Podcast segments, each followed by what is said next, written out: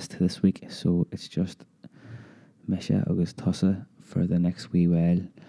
Uh, I got the idea of this podcast because I was over in Berlin actually last weekend, taking a wee time out from uh, regular life, I guess. And I was just coming back from that wee trip, and I was thinking like I went over on the twenty eighth and I came back on the second of December. So I went over and it was November, I was coming back, and it was December, the last month of the year, and I just started thinking about whether or not 2019 has been a good year or a shite year for me, and it has been mostly good, but it's had is has had its challenges, and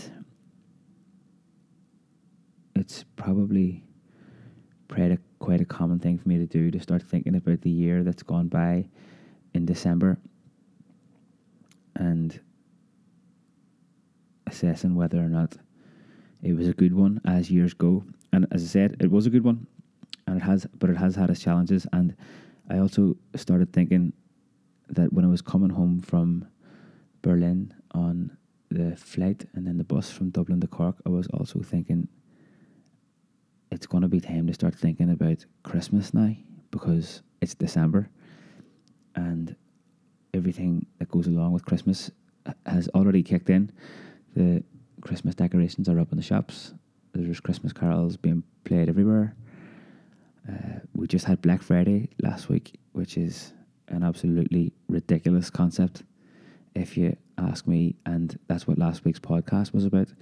Loads of people got in touch to say that they enjoyed that podcast, and we had a wee alternative Black Friday event in Ackley.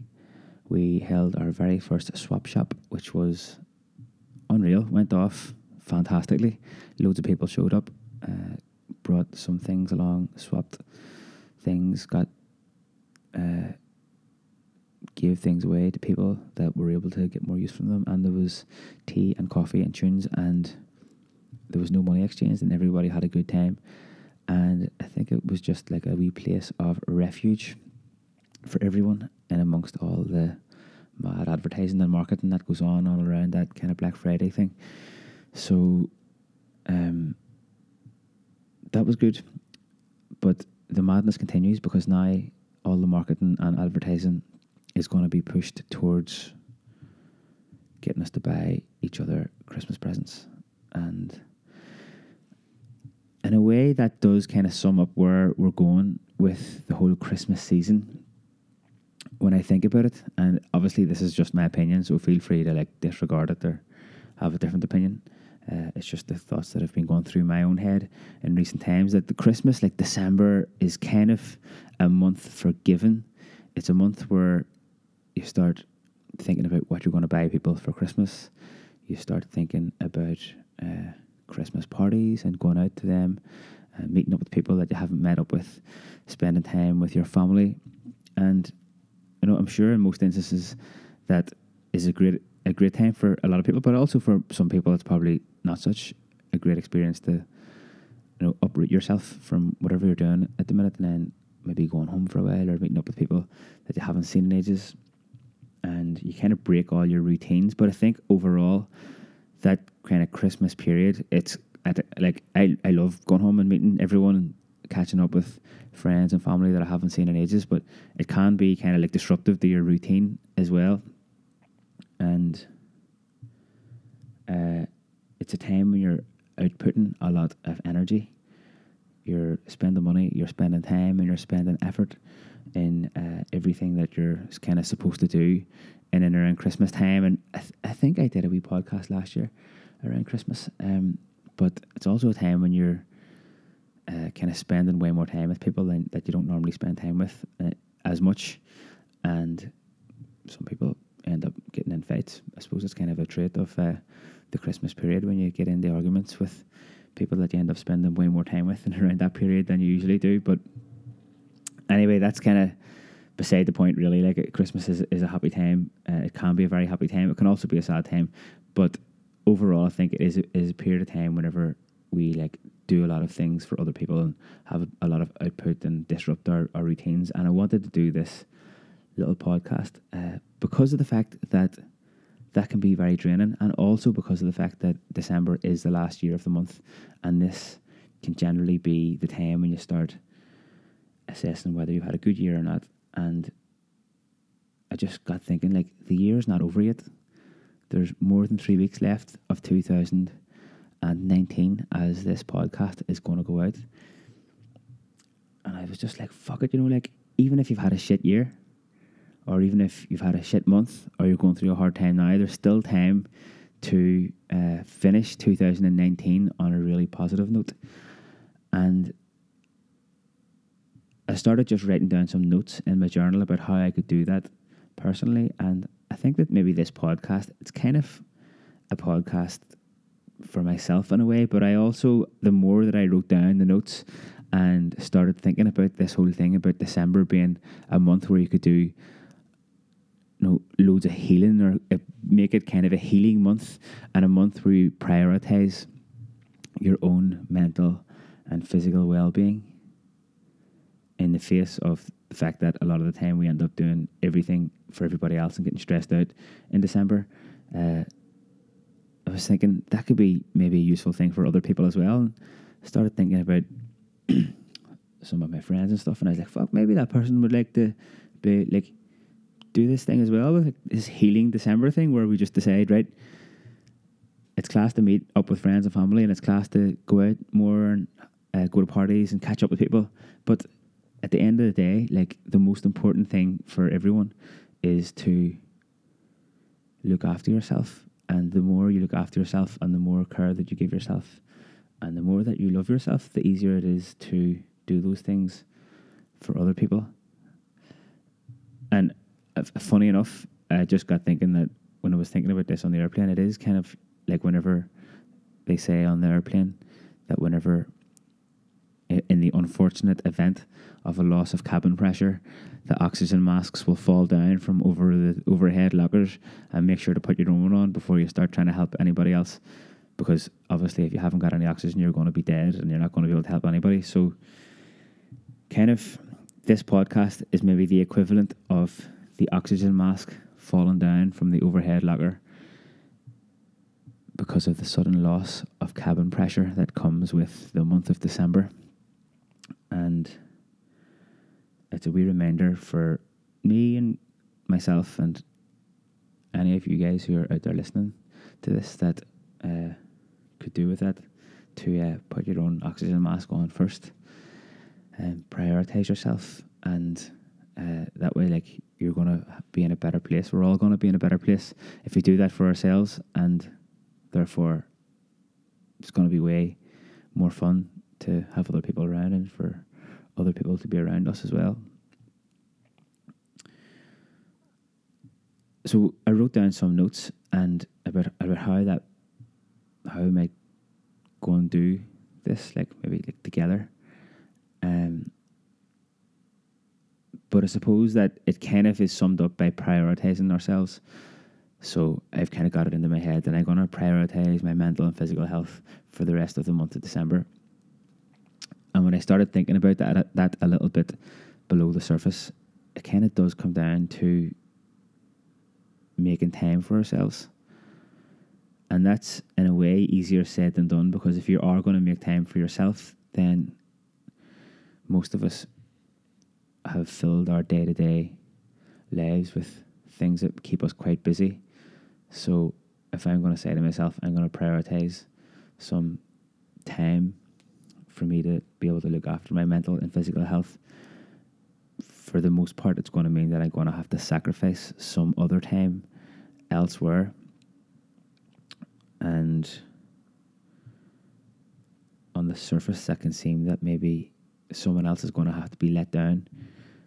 Uh, and some some other time is going to have to be sacrificed, and that's going to cause maybe a bit of suffering for somebody else, or you're going to feel guilty that you have to do it. But see, at the end of the day, I don't, don't think really most people don't really get that worried about when you cancel something or I mean, I wouldn't be worried if somebody said to me here, look, can we do this thing that we had planned on a different time because I just need to sort a few things out for myself. I would not be pissed off or fall out with anybody over that. Probably actually it would be class. I would be happy for my friends if they were saying that to me and be like, oh, like, sweet, you're taking some time for yourself, unreal. Like, hope you have a good time. So if it's good that way, then it has to be good the other way. Um, so I think that the content of this podcast, as we're moving through it, is going to be somewhat connected to uh, making time for yourself and that potentially could mean that you need to sacrifice little bits of time elsewhere, but that's okay. I think that the overriding, one of the overriding things about this episode of the podcast, or one of the overriding messages, is that it was one of the things that I've been telling myself a lot and trying to encourage myself to do is to be gentle with myself. And we should all be gentle with ourselves, really we're gentle with ourselves and gentle with other people also. So I suppose it's good as we're going through this wee podcast together that we both keep that in mind that uh, the stuff that we're talking about here is like just small things really like but they're not a big deal. We don't have to take them too seriously. If something here you don't want to do or don't think it's a good idea like just do whatever you want it's the whole point. Be, gentle with yourself and kind of like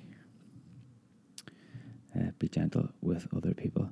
I've been listening to Lankum's new album, The Livelong Day, flat out. I Actually tried to buy it at their gig up in St. Luke's a couple of weeks ago, but sure they were sold out. I think they were sold out of the album before the gig even started. And I managed to pick one up in Cork last week. It was the last copy in the shop, and I've been listening to it flat out ever since it came out about a month ago or something like that. And there is the last song on the album is called Hunting the Wren, and there's a lyric in that song that goes, The soldier is rough in anger or fun, and he causes great bloodshed with his big musket gun. And in the context of the song, that fits in beautifully what, what with what that whole song is about and go and listen to it on Spotify or go and buy a copy of the album, which is even better.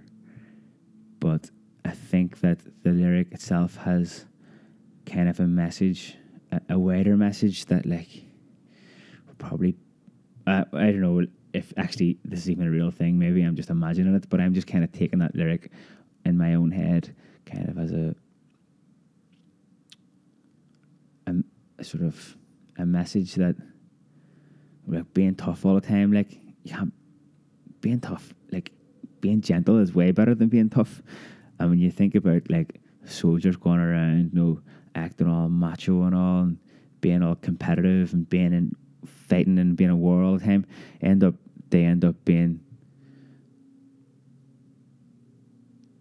rough with people and being a big bunch of cunts whenever they're off at war with each other, and then end up being a big bunch of cunts whenever they're not at war as well because it just messes up your head and uh,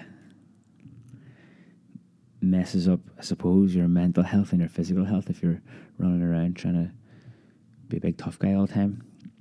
And being gentle just seems like a way better way to be. Uh, so maybe that's a bit. Maybe I've gone too deep down the rabbit hole with that song. I've listened to it loads of times. Anyway, uh, to keep on the subject of Lankum's new album, which I have been completely obsessed with. Uh, this episode, this episode, I'm recording this kind of for myself as a way to take a note and be able to maybe listen back to this podcast because see when you're going through a tough time like you, you ever notice that when you're going through like a challenging time in your life that you end up like becoming really philosophical and reading loads of books and trying to figure out what's going on and how you're relating to other people and how other people see you and how you're interpreting the events that are going on around in your life. And are, are you doing a good job or are you reading them the right way or are you reading them the wrong way? Are you being true to yourself? And for me anyway, whenever I'm going through a challenging time, I end up going pretty deep into the rabbit hole about trying to figure out what's going on, trying to figure out how to make things better and move forward from them and trying to learn from the stuff that's happening and overcome the challenges. I heard this, I actually don't know where I heard it, but I heard this quote one time that there are no atheists on the side of Mount Everest. And what whoever it was I heard that from or wherever I read it, they were saying that everyone like before loads of people before they go and climb Mount Everest don't believe in any kind of God or aren't spiritual, but then when they're stuck up one of the biggest mountains in the world and there's no oxygen and they're kind of alone and feel the wonder of everything that's they're surrounded with and they're completely separate from their everyday lives and they're kind of in a position where they could die at any moment then all of a sudden people start to see the beauty of the world around them and start praying to some form of higher power or entity because they know then that they're not just one little person separate from the rest of the universe, but that we're all part of something way bigger and way more powerful than ourselves. And uh, I suppose you kind of end up at times whenever you're going through a challenge in your life that you realize that you're not invincible or indestructible. And I've never climbed up Mount Everest, but or really I haven't really climbed up any mountains like that where I thought my my life was in danger or was in a, such a fragile position that the continuation of like being able to breathe and communicate and live and be alive was in the balance. But I I guess that when you're in that kind of position, that you realize how fragile you are, and uh, in a way, that's kind of maybe a bit metaphorical to times whenever you're going through a really challenging time in your life, and then you realize that you're fragile and that you're breakable, and you start kind of seeing other things around you and looking for meaning and uh, ways to overcome that challenge and become stronger from them. So, as I was saying, there another song, the second song on Lankum's new album, is called "The Young People." It's got a class video on YouTube that you should watch. It's a really powerful video, and there's a lyric in that song that goes, "When the young people dance, they won't dance forever. It is written in sand with the softest of feathers.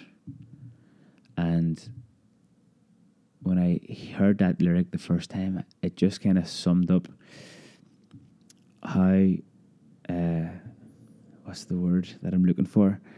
Is like f- how fleeting our time here on earth is, and how fleeting our time at being like people who are young and able or you know, you all go through, we all go through periods of time where we're able to do things, and then there's going to be other periods of time where we're not able to do them.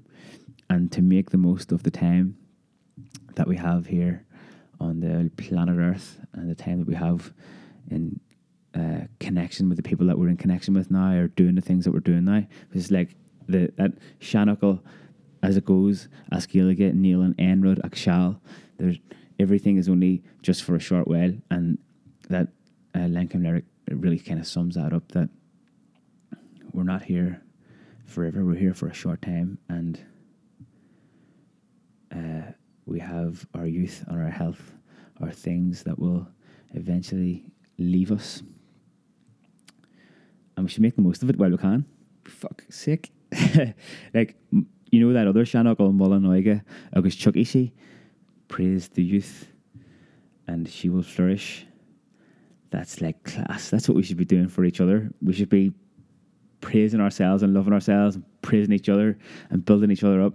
And uh, instead of like putting ourselves down and putting out like some weird negative vibes that starts bringing other people down, be putting out good positive vibes and trying our best to build our friends and family up and surrounding ourselves with people who want to build us up and seems like a pretty positive way to be. And I suppose that's what this little podcast episode is about. Um, it's about giving ourselves the time and the opportunity to build ourselves up. And when we do that, then it's class for ourselves and it's also class for the other people that are going to be around us. It's like a double, double gift. Um, and also, I got a poem sent to me the other day by my friend Shiva, if you're listening, Jimmer. Uh, and I wrote it down. She sent it, sent it on WhatsApp, and then have this kind of habit of like just writing the lyrics of songs into my wee journal whenever I see them. So I'm gonna try and find the lyrics of this poem or the lyrics the the written down version of this poem here. Like it said to you, and because uh, I think it kind of fits in well with the poem. And uh, one second I'm flicking through my wee journal here. Uh, where is it? Here we go. So the poem is called For Courage, and it's by John O'Donohue, who one of those people who many people kind of like. Uh, one of those people who many many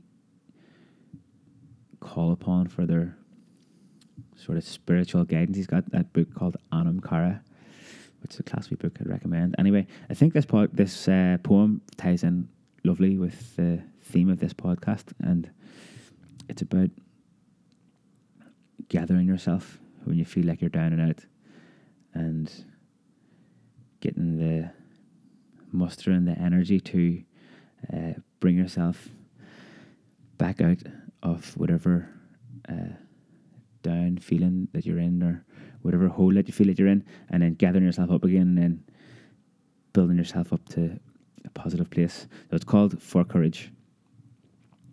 When the light around you lessens and your thoughts darken until your body feels fear turn cold as a stone inside, when you find yourself bereft of any belief in yourself and all you unknowingly leaned on has fallen, when one voice commands your whole heart and it is raven dark, steady yourself and see that it is your own thoughts that darken your world. Search and you will find a diamond thought of light. Know that you're not alone and that this darkness has purpose. Gradually, it will school your eyes to find the one gift your life requires hidden within this night corner. Invoke the learning of every suffering you have suffered. Close your eyes, gather all the kindling about your heart to create one spark. That is all you need to nourish the flame that will cleanse the darkness of its weight of festered fear. A new confidence will come alive to urge you towards higher ground, where your imagination will learn to engage difficulty as its most, most rewarding threshold. And I can't wait to listen back to this podcast myself whenever I'm feeling I'm going through a bit of a tough time next time because uh, we've all gone through tough times in the past and we're all going to go through tough times again. And I think that like uh, it's good to have these little things to call back on. Anyway, uh, I suppose that's like 25 odd minutes of chatting away about this uh, podcast and uh, what it's about. And it is about having a healing December and finishing the year on a good note. And uh, after I started kind of thinking about this, I also started writing down some stuff that it's stuff that I suppose I'm I've been doing bit by bit or one by one in recent times, and stuff that I'm thinking about that I'm going to do for the rest of this month as well, as much as I can. And I started thinking about how I might go about doing like these things that I had in my head, and some of the, so there was some stuff that was really important. I was like, okay, if you're going to do this stuff, there's some other shit that you need to make sure you have in your head first. And I think one of the things when I'm thinking back on the year that's gone past and thinking whether it's been a good year or whether it's been a year that's been a load of bollocks, uh, and thinking about how I would like to turn December into this sort of healing month so that 2019 can be finished on a positive note and then drive on into 2020 with a wee spark and a wee jump.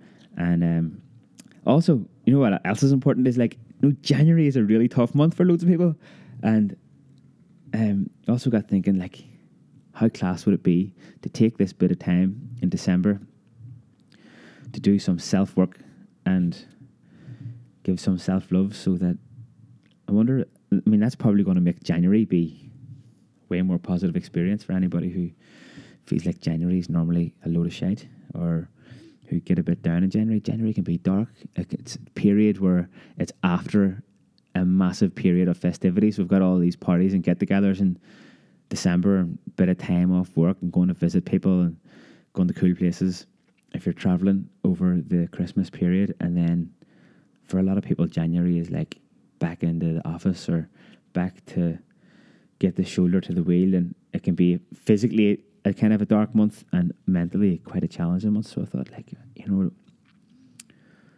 this is a good reason for doing this thing in December for myself anyway.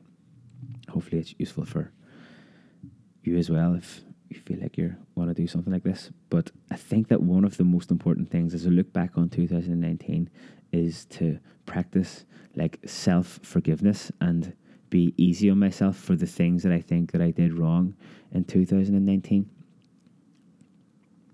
things that it, maybe in hindsight I wouldn't have done or I would have done slightly differently. At the end of the day, they're in the past and there's nothing can be done about them. Um, I often think about the video that Maya Angelou has on YouTube called Just Do Right and the poem that she recites as part of that video, and she's saying like, this basically the sentiments of the video is if you're doing your best and you're doing the thing that you believe is right, then there's not much more that you can do after that, and that's a good filter that I kind of always, oftentimes run stuff through in my brain. Like, is this the right thing, or do I believe in this, or am I trying my best to do the right thing? But then obviously I fuck things up as well sometimes, and I suppose we all do. And one of the things that I think is important to take note of as this, like, going into this period of, or going into this podcast in this month of healing and positivity is to forgive the times and the fuck ups that we've all done earlier on in the year or in the past or last year, whenever. And anything that's in the past, I think that forgiving yourself for them is a really important thing. Last year, it was the last year this year, but the, the team in Ackley, um, myself and the rest of the crew in Ackley in Cork have been doing this uh, sort of professional development course and personal development course as well in transactional analysis with John Fleming, who I did an episode of the Rebel Matters podcast with, which was really good. And one of the main sort of tenets of the transactional analysis philosophy is this little phrase I'm okay, you're okay. Which kind of means, well, the meaning that I kind of took for it is that you can take the mindset that I'm sitting here recording this episode, and even if I was feeling the absolute most shit shittest ever, I'm still okay. I'm still sitting here. I'm still like healthy and able to speak and able to see and smell and taste and eat food and be around other people and have chats or you know whatever the case may be. And there may be some things that I can't do at certain periods of time because I don't feel like I'm up to them. But at the end of the day, I'm still okay. And also, you're okay because you're sitting listening to this podcast. And as shit as things might seem, if you're going through a shitty time right now, you're right now, we're both okay, which is a good place to be starting from. Um, and another thing is that so there's a book, an audio book that I listened to the other day called Love Yourself Like Your Life Depended on It. And uh, I mean, the the whole message of the book is in the title really but to make december a healing month and to do something take some steps to make 2019 finish on a real positive note the absolute most important thing is the same thing that I mentioned uh, and that I quoted in the last episode about Black Friday uh, is to love yourself. Uh, as Damien Dempsey says, and as I said that Damien Dempsey said in the last episode uh, of the Rebel Matters podcast about Black Friday and consumerism, the most important thing that we can all do is to love ourselves. Uh, and I would recommend actually listening to that wee audiobook. It's only like 60 minutes long. Love yourself like your life depended on it. But that's an important thing to keep in mind as we're moving through this podcast here as well. And I suppose I was going to get a wee sip of whiskey here. Hang on one second.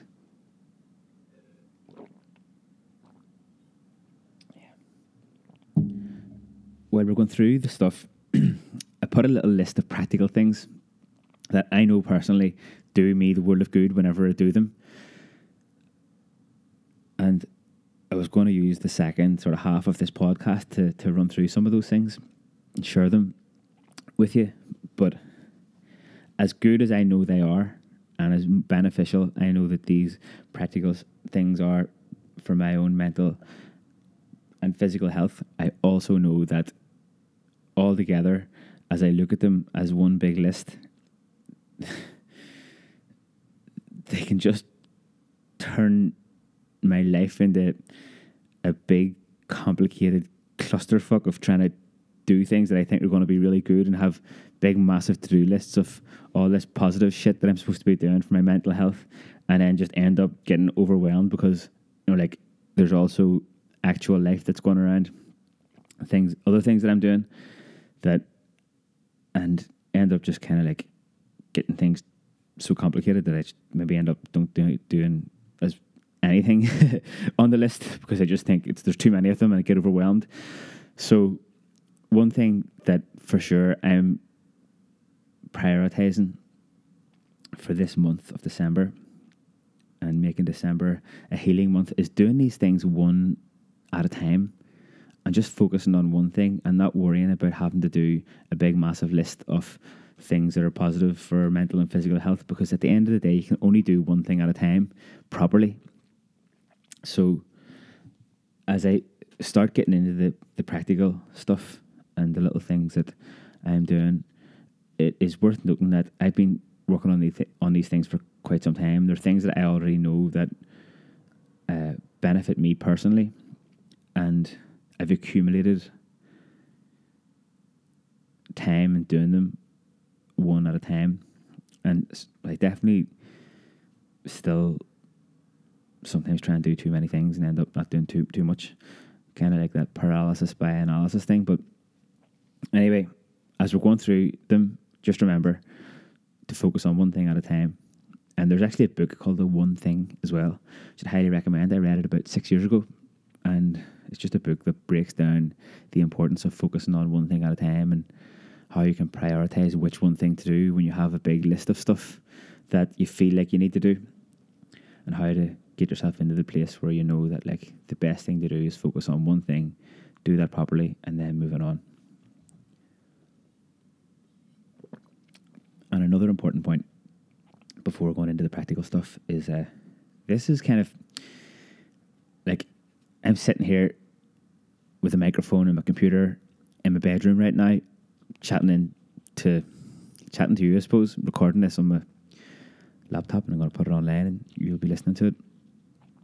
And you know, hopefully, like it's an, an enjoyable wee chat, but it's kind of informal, and it's just me kind of rambling on, really. Which, as I said earlier, it's partly me doing it so I can listen back to it sometime, or me doing it because it makes things a little bit clearer in my own head, and hopefully that it's you know, like pleasurable or whatever for you to listen to. Maybe some stuff is useful. But at the end of the day, maybe you are going through a really tough time and maybe this podcast within the hour or whatever that this podcast is going to last is a nice thing for you to listen to. Maybe it's not. Maybe you're not even listening to it anymore. Who knows? But I think the point that I'm kind of trying to make is that if you're going through a really hard time and a really challenging time, for sure there are small things you can do to try and take the pressure off. But sometimes you need to talk to someone or go to a counselor or a therapist, and that's a great thing to do for yourself as well. So I think that the point is, of course, do these little practical things if you want to. Like, get yourself a water bottle and fill it up and drink it. But if you're feeling down or you're feeling like you're in a dark place, then there's always people to talk to in person, whether they're your friends or your family members or a counselor or a therapist. And just remember that's great. It's, it's good that you have the opportunity to do those things. If you don't see the opportunity to do those things, then I would definitely use, like to use this moment of the podcast here to let you know that like the op- the opportunities are out there for sure, and just to reach out and find them. And I think that we I think that we still stigmatize therapy and counselling. I don't know, is it like an Irish thing or what is it?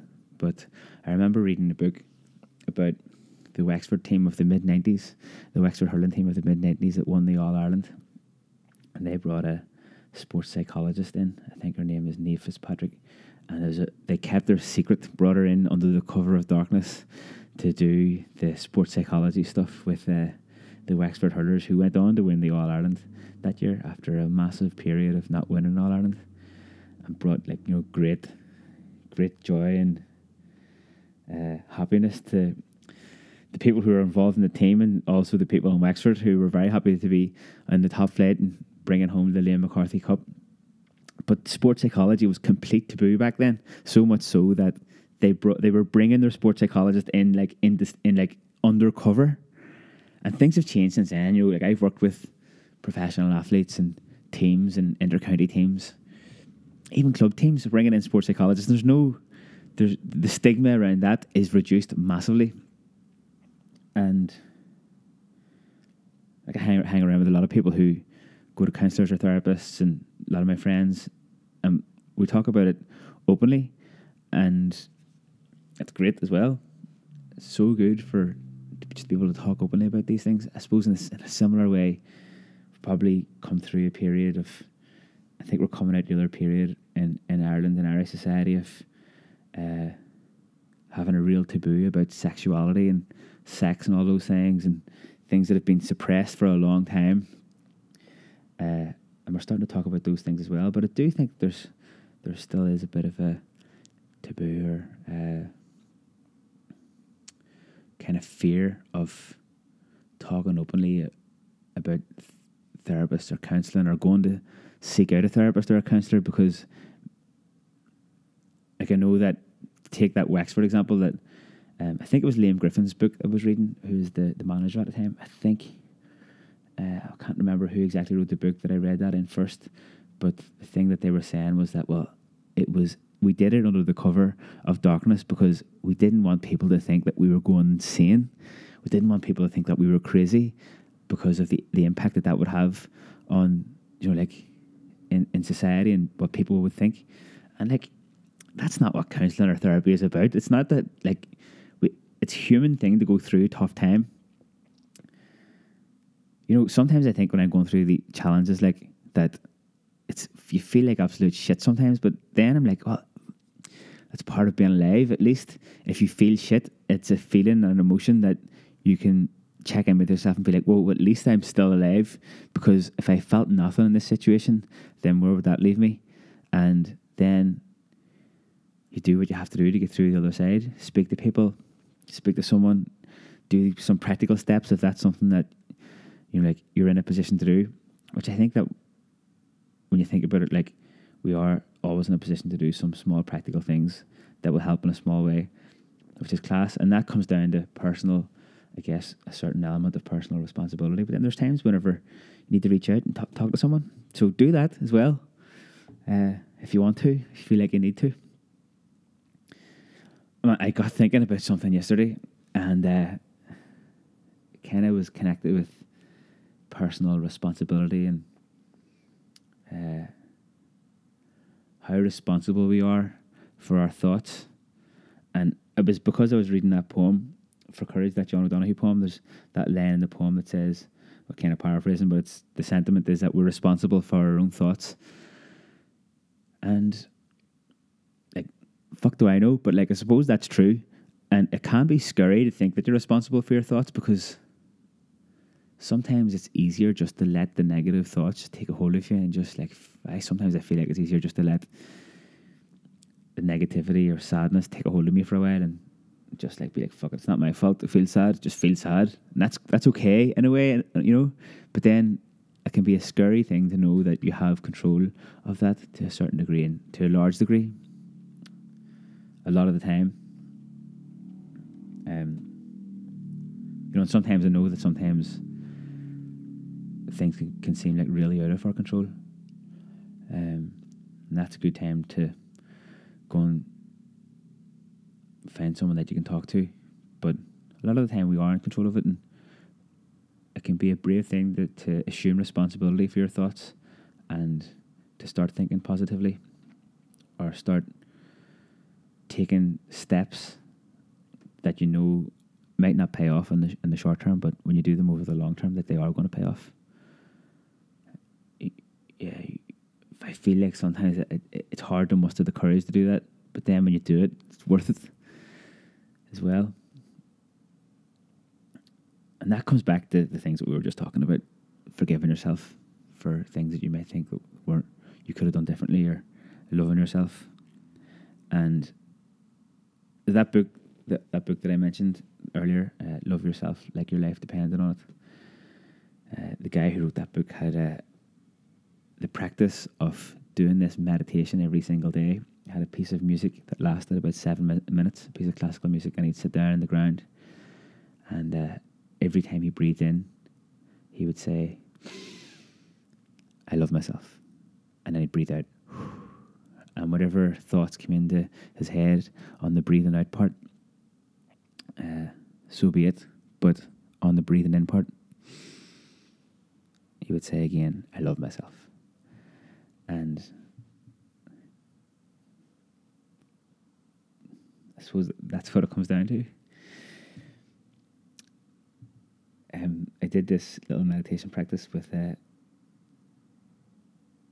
one of the best people that I know that exist out there, and a really good friend, Patter Gill, who was up doing some videoing for us in Ackley over the last couple of days.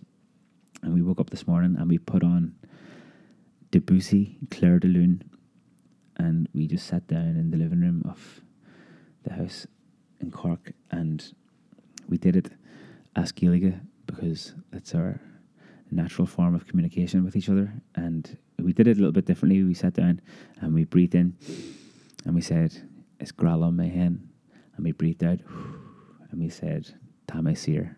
I am free. And we did that for the length of time that that piece of music lasted, which is about five minutes long. And then we both opened our eyes after we were like, class. That felt class. And did feel class. I've done it before where I felt not that class after it, but then later on in the day, I'm like, well, hang on a second, I'm feeling pretty good here. Or did something nice for someone, or like, whoa, did I do that nice thing because of the fact that I spent a bit of time with myself earlier and that I've repeated that uh, it's Grala my hand, that I love myself and Seer that I am free. You know, it's impossible to, to scientifically measure the impact that that has, but uh, it does have a positive Im- impact. And if you do it regularly, it, it builds up. So there we go. I don't know how I started talking about that. Uh, anyway, this practical stuff that uh, I've decided to, I'm going to personally prioritize. Not all of them at the same time, obviously, because the list is long enough, but I feel like I've, I've kind of rotated them in, prioritized things at different times. And I've been using this. So, my brother Carver recommended this book called The Bullet Journal Method, which he's been using for the last couple of years. I think the last year, anyway and uh, the bullet journal method. I would highly recommend it. Uh, reading it anyway. If you're into journaling uh, it can be a way of fine tuning your journaling method. And if you're not ever done journaling, it's a class way to get started because it's basically just a wee system of journaling. System of like, I, like I write lists down all the time. I used to have these lists every day, these notebooks full of lists, and every single day I would start with this big list. Get through some of it, not get through some of it, but after like a few weeks, I just have a notebook full of useless lists that I just kind of discard and throw away. And the bullet journal method has really helped me like um, bring together the prioritized lists and writing down like little journal entries and drawing some pictures and stuff like that that I can refer back to as well. And one of the things in the bullet journal method is that every at the start of every month you write down like numbers one to thirty or thirty eight or whatever. Or sorry, one to thirty or one to thirty one for the days of the month, and then just beside it write down the day. So like I write one, two, three, four, five, six, seven, eight, nine, ten, blah, blah, blah, all the way down to 30. And then beside them, write Lewin, March, Katie, Jordan, Ines, Donach, Lewin, March, Katie, Jordan. So you know what day it is. And then one thing I do is just write down, write it, the main thing that I did that day, write it on that line. And also every day, I just pick these three things that I, f- I know are three things that are included in this little list of practical stuff that are good for like self care and self love, are uh, the three that I have at the minute are to drink two liters of water a day, to uh, do some exercise, and to not have my not sleep in the same room as my phone.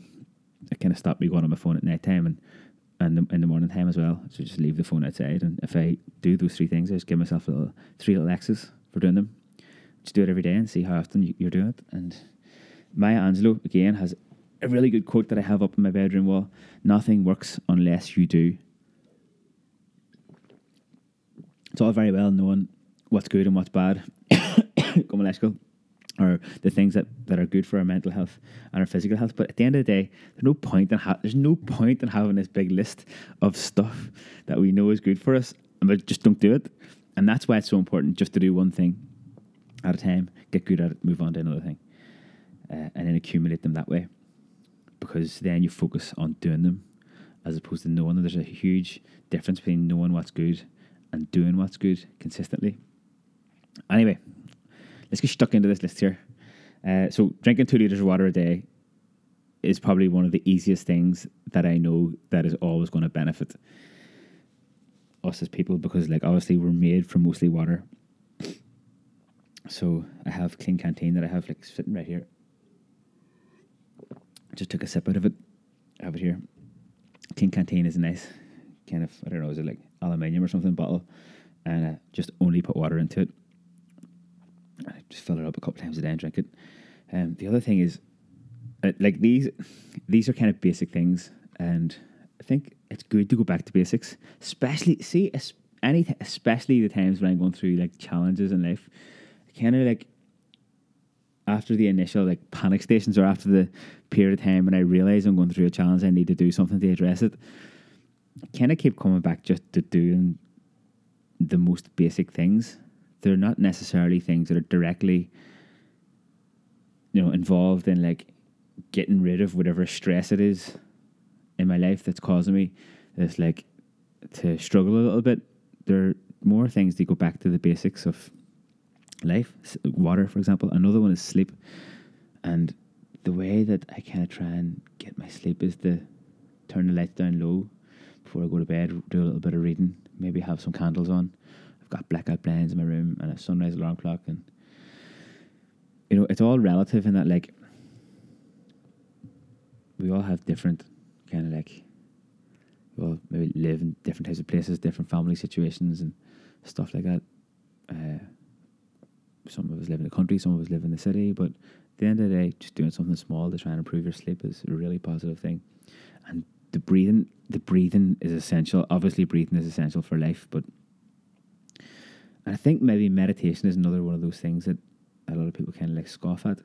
So to break it down to its most basic fo- form, or like just doing sitting there and breathing for a little while, is really beneficial for the nervous system in the body because like you're bringing in oxygen, you're releasing carbon dioxide. When you breathe out, your body relaxes a bit.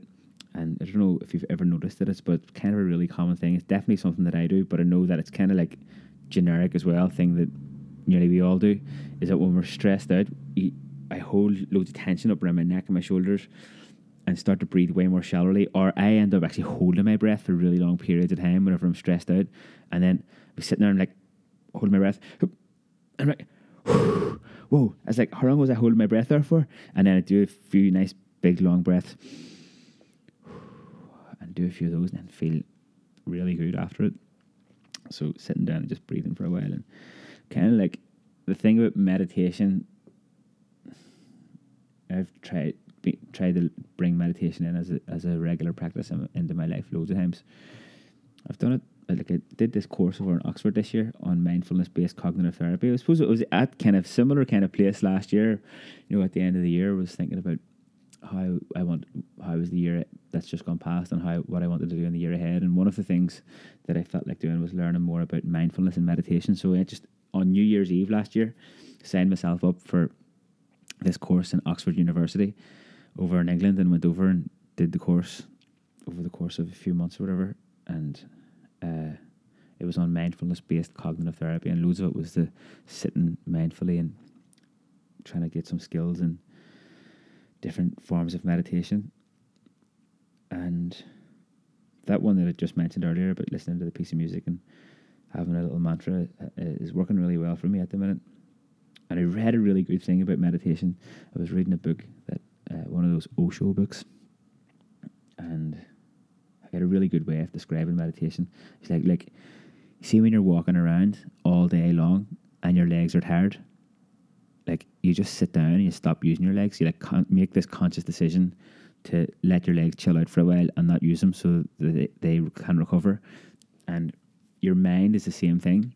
And ever since I read that, I was like, oh, that's right, it's true actually. It's like you don't if your mind is doing 90 all the time, you can just take, you can just choose to like not use it for a while. Just give it a time out. And for me, like that's what meditation is, just kind of giving your mind and your thought, your constant thoughts, just the time, just to just be like, here, I'm actually, my, my brain is knackered at the minute. I'm just going to tell my mind to take a chill pill. I'm just going to sit here and not use it for a while. And the more that I've done the kind of little meditation practices, then the easier that has that has become man, I tell you an example of meditation. I was doing the meditation like in, I don't know, was it January or February last year or this year? We had this practice and uh, just sit there for like 10 minutes doing this kind of guided meditation where I was listening to a voice uh, talking through the meditation, and I was sitting there, and my mind could not stop. I was, ra- and the more I did this meditation, the more I was getting raging. And then I just got up at the end of it when it was over. I like, just got my phone that I was listening to it on. I was like, fucked it into a seat, like a kind of like an armchair. I was like, fuck. And I was raging with myself for, for not being able to chill out. And actually said, brought this up at the course as well. I was like, here, like this thing happened to me, whatever I was trying to do the meditation. the tutor was like, yeah, you you maybe should have thought about whether or not doing the meditation at that particular time was beneficial or not. I was trying to force it, and I suppose didn't really know, kind of didn't really have an awareness of what I was trying to do. Like I, I was just kind of doing it out of a sense of duty, and I don't think that's what meditation is about. It's just about giving yourself a wee time out. Anyway, uh, myself and my good friend Shiva, who sent the John O'Donohue poem to me the other day, last year, uh, decided between the two of us to come up with some of these like kind of rules for life. It's not for like it wasn't for they're not like rules that we were preaching to the masses, just for ourselves. We're like, yeah, what do you come up with some kind of like cool rules for life? And one of them was to not eat shit burgers because we just happened to be eating burgers at the time and we were talking about this and we're like, these burgers are so nice. We're like, this is like could be like a metaphor for like only like when you have only putting good stuff into your body, like not eating shit food basically. And it's another one of those things that might not seem like it's going to give you instant gratification if you're, or n- might not seem like like it's doing anything for you in the short term, making a, an, a conscious effort to eat good food. But over the long term, over the medium term, but also in the short term when the food is nice and you've made the effort to cook it, such a good thing for your m- mental and physical health. And that's something I know that in recent times I've been more aware of that if I was getting stressed out, I kind of I kind of forget to eat sometimes, like or don't make the effort to get food in, and do shopping and do cooking. I kind of rush through the day. And my fallback kind of plan B has been if that happens is just to go to uh, my favorite place in Cork City to eat, which is Rocket Man, and get like one of their sandwiches or their salads there. And I know that that's really nutritious and very very tasty. So if I'm not getting the opportunity to cook or I'm stressed out, then uh, I just go there and make sure that I tick that box with the least amount of stress and least amount of effort possible. It costs a little bit more money, and now if anybody from Rocket Man is listening to this, they're going to be like sussing me out to see if I'm stressed out of my head whenever I'm in there two or three days in a row, and uh, probably could be right.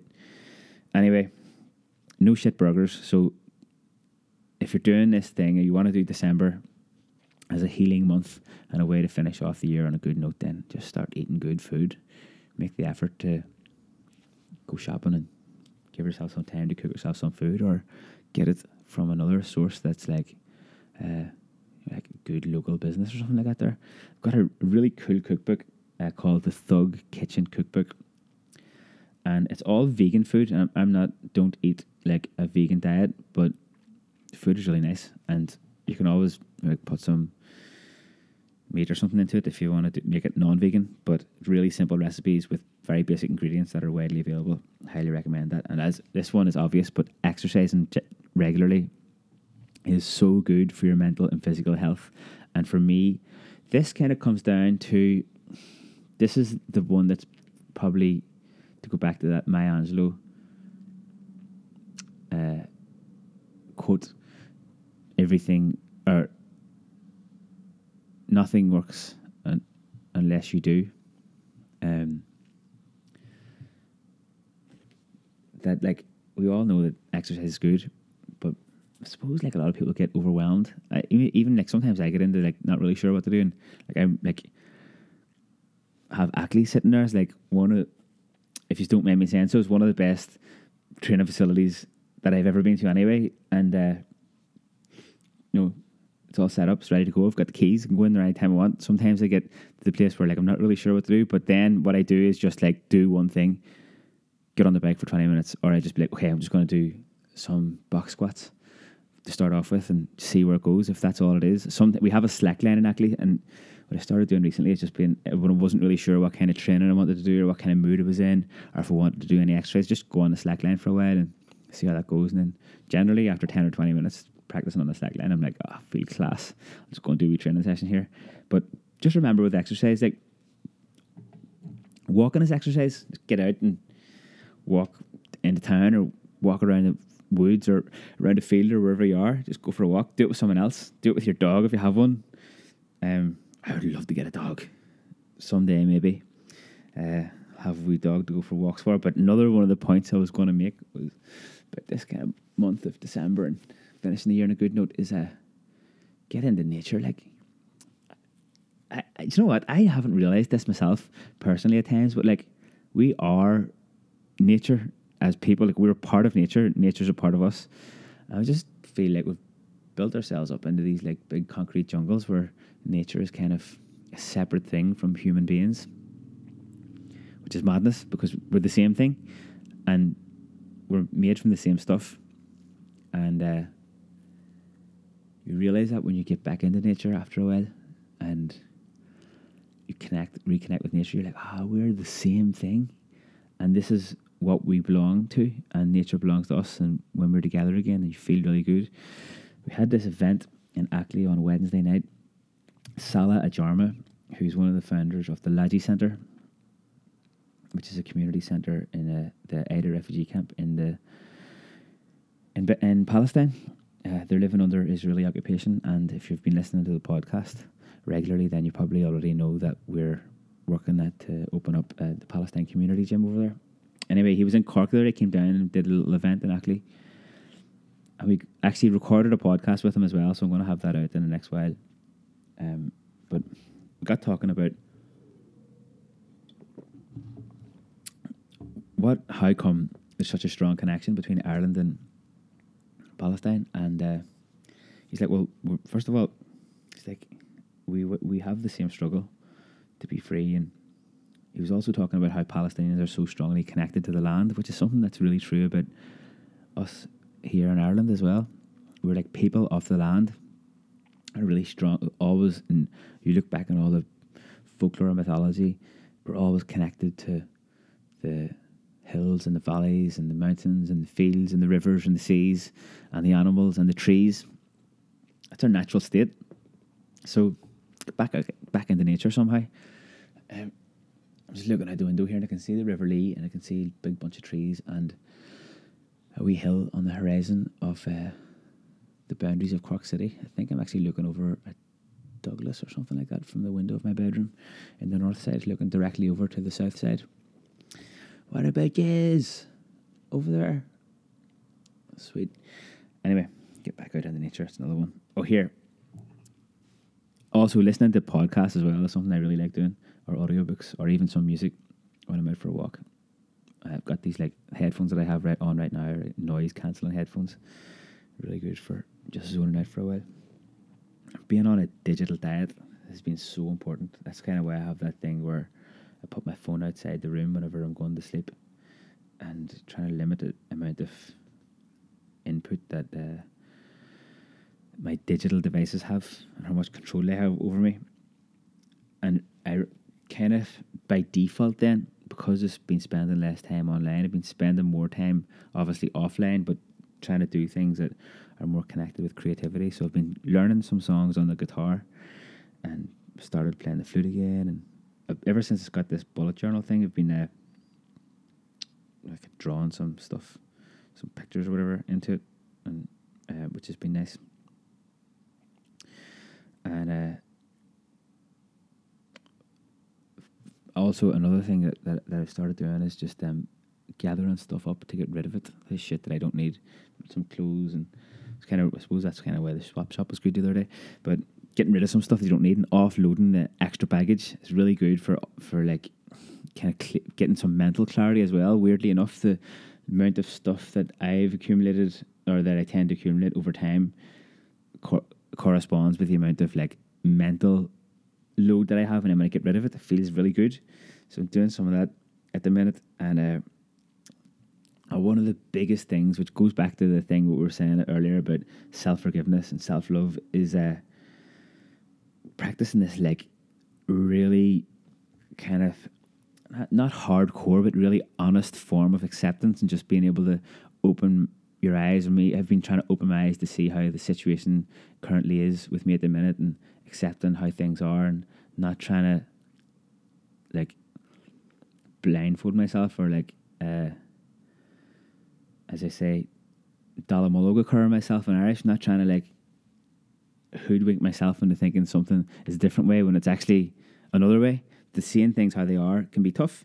Um, but having that like bit of self honesty has really helped me and uh, another thing that Oh, another okay. This is another practice that I've got into recently that has, I think, accumulated accumulatively really helped my mental health and also given me like chance to um take a bit of a time out before the day gets started. Is that like after having a shower and in the morning and stuff and taking a little bit of time to like stand there and put a little bit of moisturizer on, uh, fix up the gruaig and uh, doing have these having these little self love kind of practices. Got this really nice smelling kind of cream stuff from uh, my mate Rady uh, for putting on tattoos. I was up in Dublin a few weeks ago, and like one of my tattoos was quite dry. She's like, "Here, what's the crack? Like, putting moisturizer on that?" I was like, "Ah, no, I'm to go over to the shop and get some there."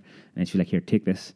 and it was smelled unreal. So I got a bigger tub of it when I finished that stuff that she gave me, and uh, I've been using that every day and just putting it on my arms and stuff. Feels class. Got this lovely like face moisturizer. Started putting that on as well. So and it's obviously good for your skin, but it's just class to have a little time out and having these little self love practices, practical self love things that you can do on a day to day basis. And uh, the what else? I suppose like doing it's a good time to plan stuff. Uh, plan like note down what your goals are for the year ahead and maybe even jot down what you've achieved in the last year is a good way to kind of like reflect on the last 12 months or the last 11 months whenever you're listening to this and uh, planning some cool stuff for the for the year ahead has been something that I've definitely been trying to do and breaking the time ahead up into like smaller periods, whatever. And I know that like maybe it's not the most zen thing to be doing to be planning so far ahead because we're all supposed to be living in the present moment. But I mean, I definitely like ha- looking forward to stuff that I've planned or having some goals that I would like to work on. Even planning to visit people uh, has been a really good thing, and yeah, there's some of the stuff that. Uh, some of the stuff that, that I'm going to work on for making December a healing, a month of healing, finishing, trying to finish 2019 on a really positive note. And also, like, I think this stuff is really going to help with going into the Christmas period, the festive period, in a really good headspace. And it's been class doing this podcast, so if you're still listening, thanks a million for like staying. This is the longest solo podcast that I've done so far. Um, so like, Lamaga for listening and for staying tuned in. Um, I think I'm going to finish up. Uh, as I was saying last week, I've got a good few podcasts recorded that I'm just going to uh, work on the edits of them and put them out. They're podcasts with people um, that I went and met. So I'm going to have those out over the next few weeks. And I'm also going to do the wee Roald Dahl uh, reading section after the after the outro music, and um, we'll finish up the podcast. And if you if this is the first time you've been listening to the podcast, then you can hear all the rest of the episodes at Spotify, on YouTube, on iTunes, and uh, Libsyn. Also on rebelmatters.ie, which is the podcast website. And anybody who wants to support the podcast could do so on Patreon. But like the podcast platform for me, like it's kind of like it's a free platform, and this podcast is always going to be free, and anybody who wants to listen to it can listen to it. And Patreon is kind of a cool thing for anybody who wants to support the podcast with a, like a kind of like small contribution or whatever. You can do it, but if you don't want to do it, fucking keep listening. Uh, keep on listening, man. Uh, what else? That's it. Uh, I think I'm to finish up. So thanks a million for listening, and uh, let me actually let me know if you think like what do you think about these solo podcasts? Some like sometimes I kind of get paranoid that I'm just sitting here boring people to death when I'm doing these solo podcasts, or that they're just shit. And uh, then people like I love getting feedback from people about the podcast. So let me know. Let me know what you're if you think doing a healing December is a good month, and if there's anything else that you're doing that for to, to make kind of finish the year on a positive note, then get in touch. I'm on like uh, rebel rebel underscore matters on Instagram. It's on Facebook. I don't really use the Facebook page that much, but Instagram is more common. And then, uh, yeah, let me know what the crack is. So anyway, Cordial, Grammy Lamagiv, Asave Gestalt. Uh, stay tuned for a wee bit of Roald Dahl bedtime reading uh, if you want to after the outro music. But otherwise, Gajin Caterella, uh, Can you fear it? Slang foil. Graham Moore, don't forget to love yourself.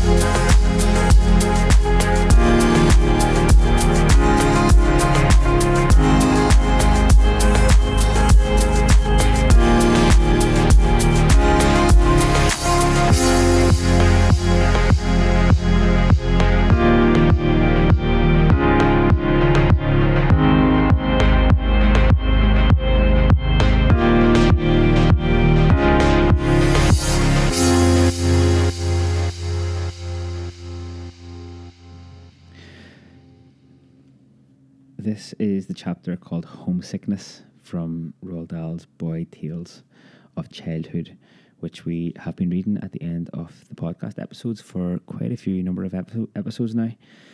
So if you want to uh, hear the rest of the book, then fly on back to previous episodes. The first bit of this book was recorded at the end of episode 51. So that's where you need to go if you want to start from the beginning. Anyway, homesickness. I was homesick during the whole of my first term at St. Peter's. Homesickness is a bit like seasickness. You don't know how awful it is until you get it, and when you do, it hits you right in the top of the stomach and you want to die. The only comfort is that both homesickness and seasickness are instantly curable. The first goes away the moment you walk out of the school grounds, and the second is forgotten as soon as the ship enters the port.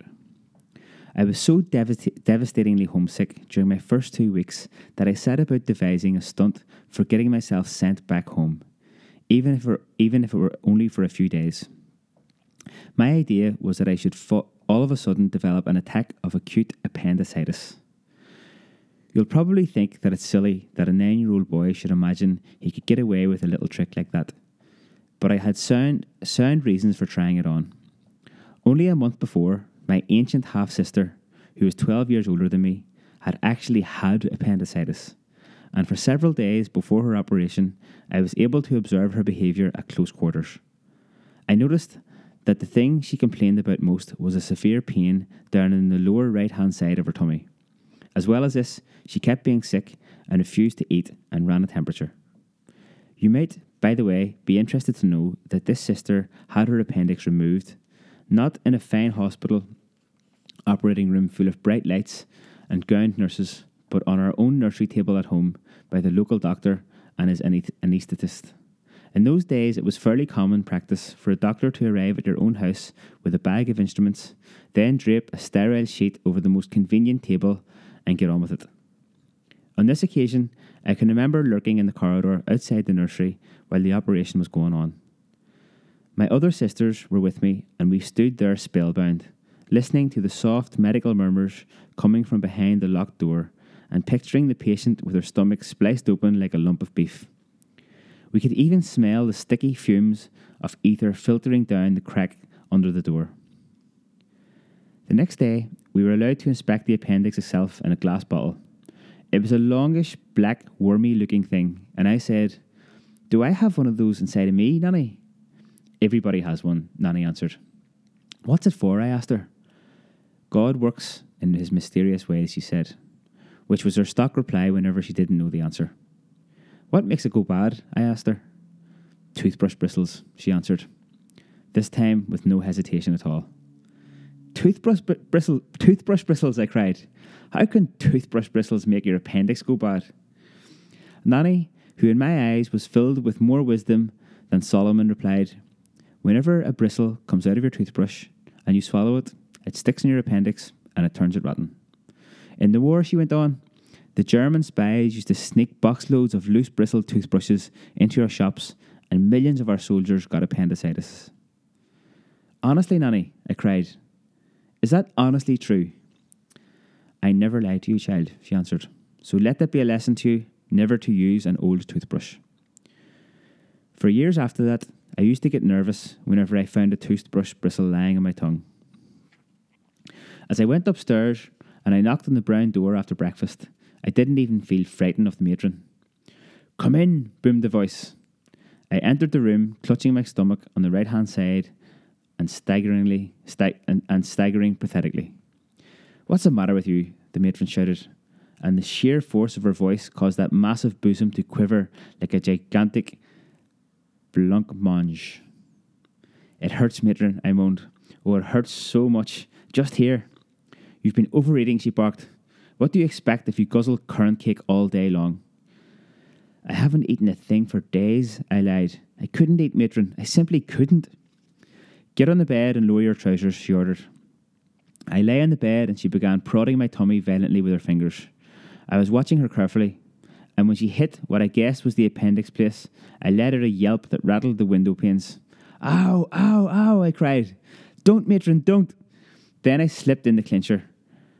I've been sick all morning, I moaned, and now there's nothing left to be sick with, but I feel sick. That was the right move. I saw her hesitate. Stay where you are, she said, and she walked quickly from the room. She may have been a foul and beastly woman, but she had a nurse's training and she didn't want a ruptured appendix on her hands. Within an hour, the doctor arrived and he went through the same prodding and poking, and I did my yelping of what I thought were the proper times. Then he put a thermometer in my mouth. Hmm, he said, it reads normal. Let me feel your stomach once more. Ouch, I screamed when he touched the vital spot. The doctor went away with the matron. The matron returned half an hour later and said, The headmaster has telephoned your mother and she's coming to fetch you this afternoon. I didn't answer her. I just lay there trying to look very ill, but my heart was singing out with all sorts of wonderful, wonderful songs of praise and joy. I was taken home across the Bristol Channel on the paddle steamer, and I felt so wonderful at being away from that dreaded school building that I very nearly forgot I was meant to be ill. That afternoon, I had a session with Dr. Dunbar at his surgery in Cathedral Road, Cardiff, and I tried the same tricks all over again. But Dr. Dunbar was far wiser and more skin- skillful than either the matron or the school doctor. After he had prodded my stomach and I had done my yelping routine, he said to me, Now you can get dressed again and seat yourself on that chair. He himself sat down behind the desk and fixed me with a penetrating but not unkindly eye. You're faking, aren't you? he said. How do you know? I blurted out. Because your stomach is soft and perfectly normal, he answered. If you had had an inflammation down there, the stomach would have been hard and rigid. It's quite easy to tell. I kept silent. I expect you're homesick, he said. I nodded miserably. Everyone is at first, he said.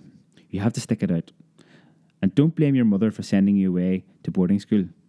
She insisted you were going too young to go. She insisted you were too young to go, but it was I who persuaded her, and it was the right thing to do. Life is tough, and the sooner you learn how to cope with it, the better for you. What will you tell the school? I asked him, trembling. I'll say you had a very severe infection of the stomach, which I am curing with pills, he answered, smiling.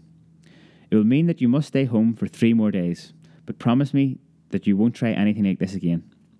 Your mother has enough on her hands without having to rush over to fetch you out of school. I promise, I said. I'll never do it again.